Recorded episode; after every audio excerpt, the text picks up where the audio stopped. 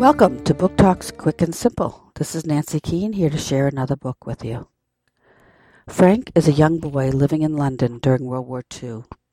As the bombs fall night after night on the city, Frank's mother makes the hard decision to send him out of London into the country.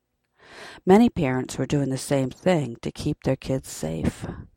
Families in the countryside opened their doors to the young children to help keep them away from the terrors of war.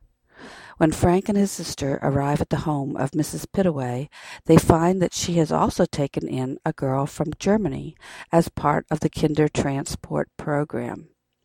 Frank isn't sure what to make of Hannah. When you're finished reading Frank's story, turn the book over and read Hannah's story. You can see both sides of the story. Escape from War, James Riordan, Kingfisher, 2005.